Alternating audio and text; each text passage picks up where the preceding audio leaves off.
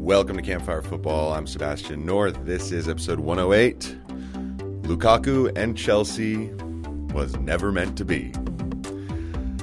This is a funny thing because uh, there's not a lot of players that I could think of, uh, at least off the top of my head, that have had such a long saga around one club and it has never panned out.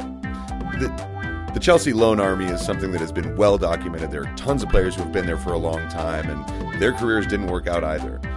But it's different when it's someone who, from the very beginning, was so, so lauded, and there was so much expected of someone like Romelu Lukaku. So, upon him leaving to go back to Inter on loan, I looked back to try and think what has happened over the last 11 years in his career to arrive at this point. In August 2011, Lukaku uh, joined Premier League club Chelsea on a five year contract uh, for a fee of around 12 million euros, 10 million pounds. It was pretty cheap. I mean, he was a young man, he was 18 years old. And really just a boy. Uh, he, and, he, and he came in having been dominating in the Belgian league. This was a signing that Chelsea fans were very excited about, extremely optimistic, because this guy, he was his hero was Didier Drogba. And we wanted someone big, strong, powerful forward who would come in and essentially take over Didier Drogba's role, have a glittering Chelsea career, and just be this new era for Chelsea forwards. Because one thing to remember about Chelsea is that with the striker position, and I think most people understand this at this point, it has not gone well in the Roman Abramovich era. You had the success of Diego Costa for a short time. Didier Drogba obviously is the one forward who was a resounding success. Everyone else seemed to be a failure. Fernando Torres, most notably so. Andrei Shevchenko as well before that. So this has always been a difficult position for Chelsea to fill. This seemed like the perfect person. Now, in his debut season, he only ended up with 12 first team appearances, eight in the Premier League. It wasn't very much. Manager at the time was Andre Villas Boas. Now, remember, he was also replaced by Roberto Di Matteo mid season, well, sort of in the spring, after Andre Villas Boas really started tanking everything for Chelsea. The thing about Lukaku that's interesting is when they went on to win the Champions League that season with Roberto Di Matteo in charge. He said that he was disappointed, really, at his lack of involvement in the team that season, and refused to actually lift the trophy, reportedly, saying it wasn't me, but my team that won. Funny thing, it is so hard as a Chelsea fan to actually remember that he was in the squad in that season. It's bizarre, but it just doesn't really, it's one of those things that you just forget. Now, obviously, he needed game time and he joined the Chelsea loan army to get it. But the cool thing was instead of being farmed out to Vitesse or, you know, maybe into the championship or back to Belgium, he stayed in the Premier League. And I think he was ambitious enough to say, I need to be playing in the Premier League. Chelsea were happy to let him do it. And he went to West Brom and scored 17 goals in 38 games, including a quite remarkable second half perfect hat trick, actually, which brought West Brom back from three goals down to draw 5 5 in the season's final home match against Manchester United, managed by Fergie for the very last time. This is kind of a funny little thing that Lukaku's a part of there. So things obviously looked better for him, but still, Chelsea, we know the way Chelsea has been. If you're young and you're talented, that doesn't mean you're going to get game time. You had to be a ready made, bona fide starter to really take over the number nine position as well. So there was not a whole lot of Chelsea fans who were convinced he could come in and make an impact, but a lot of fans wanted him to stick around. Now, for the 2013 2014 season, Mourinho had returned. And we all know what Mourinho is like as a manager with certain types of players is he, he likes his team at 14 or 15. Outside of that, you don't get much playing time. So he was sent on loan to Everton on the very last day of the transfer window that season. The thing to keep in mind about that season as well is the list of notable players who would be shipped out that season. I mean, this is the season where Juan Mata and Kevin De Bruyne would leave. Salah would come and not play. It was one of those weird times, right? And Eventually, Nemanja Matic would join in December, and Mourinho had a plan for who he wanted as his center forward the next summer. Now, of course, Lukaku, having done very well at West Brom, picked up where he left off at Everton, and he scored 16 goals in his first season. And during that season, he was asked, sort of like, what, what you know, what's your commitment here to Everton? Or he said, well, Everton is my present, but Chelsea is my future. That's really what I'm building for. The problem for him is that Mourinho had identified what he needed to win the title, and that was Diego Costa. So Lukaku was told he wouldn't be first choice, and that made it very much more simple for him to say, "Okay, I need to I need a change. I need something different." Everton took the chance to swoop in, and they made the move permanent the following summer for a record fee for the club of 28 million pounds. Now, this was an outlay of money that was absolutely worth it for Everton. It panned out perfectly. He ended up this after scoring 16 goals in his debut season, he went on to score 20, then 25, and then 26 goals in the following years. It, it was a it was abundantly clear he was ready for a step up, and his international career and, and stature was growing enormously as well. Now, obviously, Everton didn't want to lose him, but the cash they were going to receive for him was too difficult to turn down. Massive profit. Now, looking at Chelsea, because yeah, he was about ready to leave Everton. And a lot of Chelsea fans were going, look, this is the moment. He's finally ready. He's had these years. Yes, we sold him, but let's buy him back. That's what a lot of people were thinking. And it's important to remember that that season, Chelsea were looking for a new number nine because Antonio Conte was in charge and he really wanted Lukaku, and his relationship with Diego Costa had gone completely down the drain. Diego Costa at one point uh, notoriously saying he felt like he was um, a prisoner, kept prisoner by the club. And Antonio Conte laughing in a press conference. In the end, Costa went back to Atletico Madrid, and Chelsea ended up signing Alvaro Morata he was the other person that summer. It was either Lukaku or Morata. That's what all the press was saying. That's what a lot of the talk was. But it seemed as if Chelsea and maybe the hierarchy, whether it's Abramovich himself or anyone else, there seemed to be an embarrassment to actually re sign a player who had been bought, loaned out twice, and then sold in just the previous five years. It seemed as if, well, we never really believed in him before, but now all of a sudden we have to believe in him. Similar to how it seemed as if when Frank Lampard wanted Declan Rice, the club was like, no, we let the kid go on a free like four years ago. We're not going to sign him for a hundred million now. Funny how these decisions tend to kind of backfire when you do them out of pride because Lukaku ends up joining Manchester United in 2017, signing on a five year deal, which was, I think a lot of people expected, okay, this is really going to take Man United back. And it was a big deal 75 million plus 15 million in add-ons and he gets to join up with his good buddy Paul Pogba. It was it was a pretty big thing. Now at the start everyone wanted to see how these two would fare. And Morata did very well at the beginning getting a hat trick against Stoke City but he ended up flopping badly. And all the while it was obvious everyone would try to draw comparisons. Should they have signed Lukaku? Was Morata the right decision? Are Man United going to fare better than Chelsea because of this? That was a big part of the discussion. And Lukaku actually also started well at Man United under Jose Mourinho, and he ended up tallying 10 goals in his first nine appearances. What's funny about that, he broke the record set by Bobby Charlton, who had scored nine goals in his first nine appearances for the club. This is an old record that, that held up.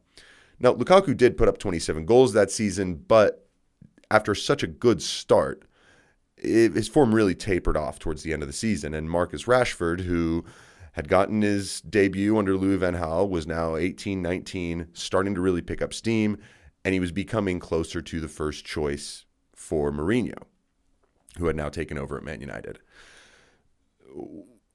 By the second season, Mourinho had really started to rely more on Rashford than Lukaku, and Lukaku's form just dropped and his confidence started to go and his body language. We've all seen this before, and we saw it in abundance at Chelsea this season.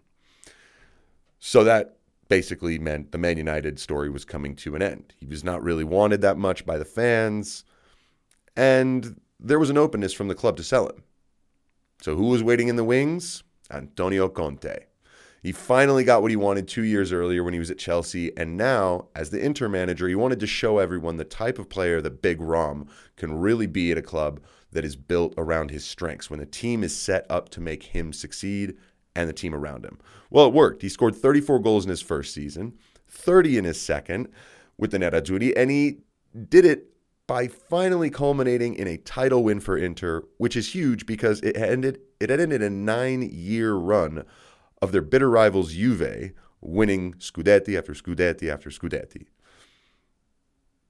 It seemed as if Romelu Lukaku was in the perfect place. I actually remember seeing his uh, Instagram live video after they had won the title. He was riding around in a convertible with a mask on because you have to remember it's COVID days, flying the Nerazzurri flag, celebrating that they had won the title. And it really did seem like he was in the right place. He had a terrific relationship with the fans, especially the ultras. He had a good relationship with everyone at the club. And though Inter had just won a title, the problem for them was they were still in a dire financial situation. And even even selling Achraf Hakimi for massive amounts of money was not enough for them. They needed to move somebody else. Could it have been Lautaro Martinez? Could it have been Brozovic, Perisic, Barella, Bastoni, any number of players they could probably have sold. But Chelsea, once again, needed a number nine. Thomas Tuchel, having really resurrected Chelsea to Champions League victors at the end of a tough time for Frank Lampard, everyone could see this team needs a bona fide number nine goal scorer, someone who's in the box, can score a lot of goals, and be a little bit more of a dominant presence than, say, Olivier Giroud. Well, Giroud might have actually done a lot better for uh, Chelsea this season than Lukaku. And this is where the story gets kind of strange. Chelsea come in, drop 100 million pounds, Inter gleefully accept it because the money is absolutely something that they needed. But how did this move really materialize? We've heard a few different stories. The Ultras felt totally betrayed by Lukaku. They felt like he had sold the club out, like he was the guy that should have stayed, other players should have gone, and the club should have been aware of this. But Lukaku had seemed to have two sides to this story. One where it was clear that the club needed to sell, and he was like, "Look, it's Chelsea. It's this project that I've been wanted to do well there for 10 years as the club I supported as a kid.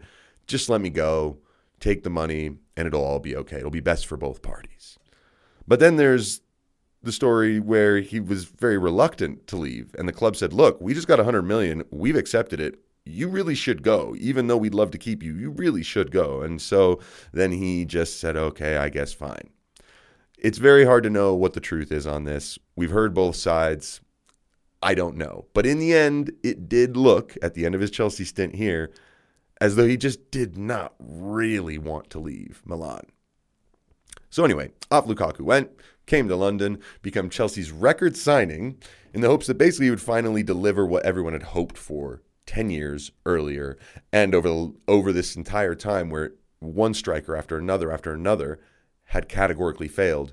It needed to be someone who was going to be there, 28 years old, play till he's 33, 34, win tons of titles. That was the idea. I mean, it started so well. That involvement in the demolition of Arsenal early in the season. Absolutely fantastic. Him and Reece James and the whole squad connecting together. Everything looked so good. But then he gets an ankle injury against Malmo in October. It put him out for about six to eight weeks.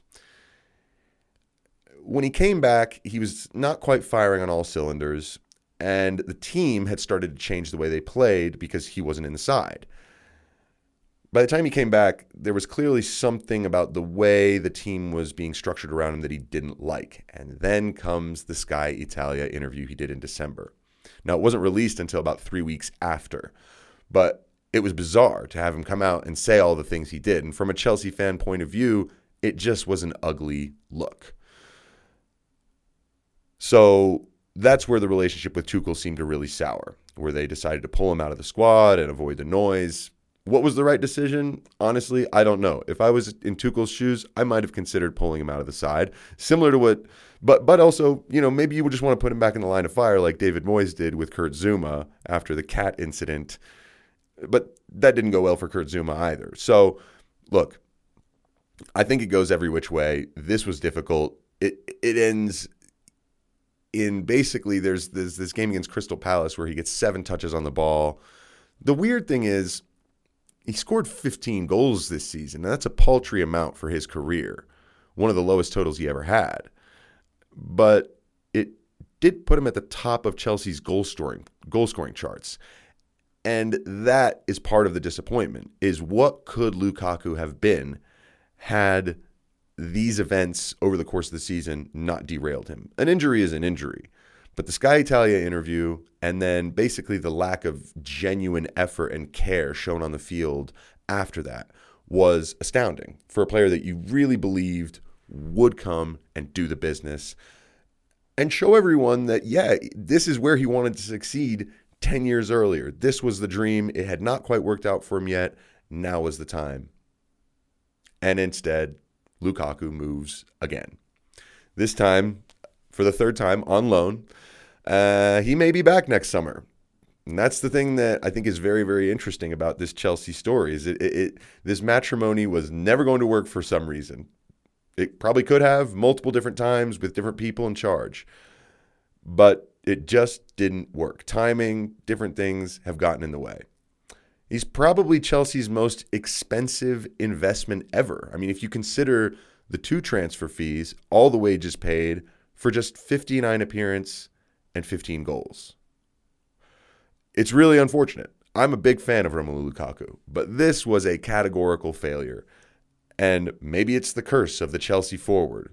Maybe it's just that Romelu Lukaku never really was going to be able to cope with the pressure of what he had built for himself when he was just a teenage kid. I'm going to be the next Didier Drogba. Turns out no one has been able to be the next Didier Drogba, and maybe no one will.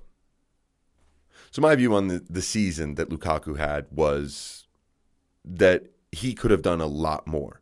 But Chelsea also could have done more to help him. When you watched the way Inter played and you watched the way Chelsea played this season, there was a marked difference in how quickly the ball went into his feet.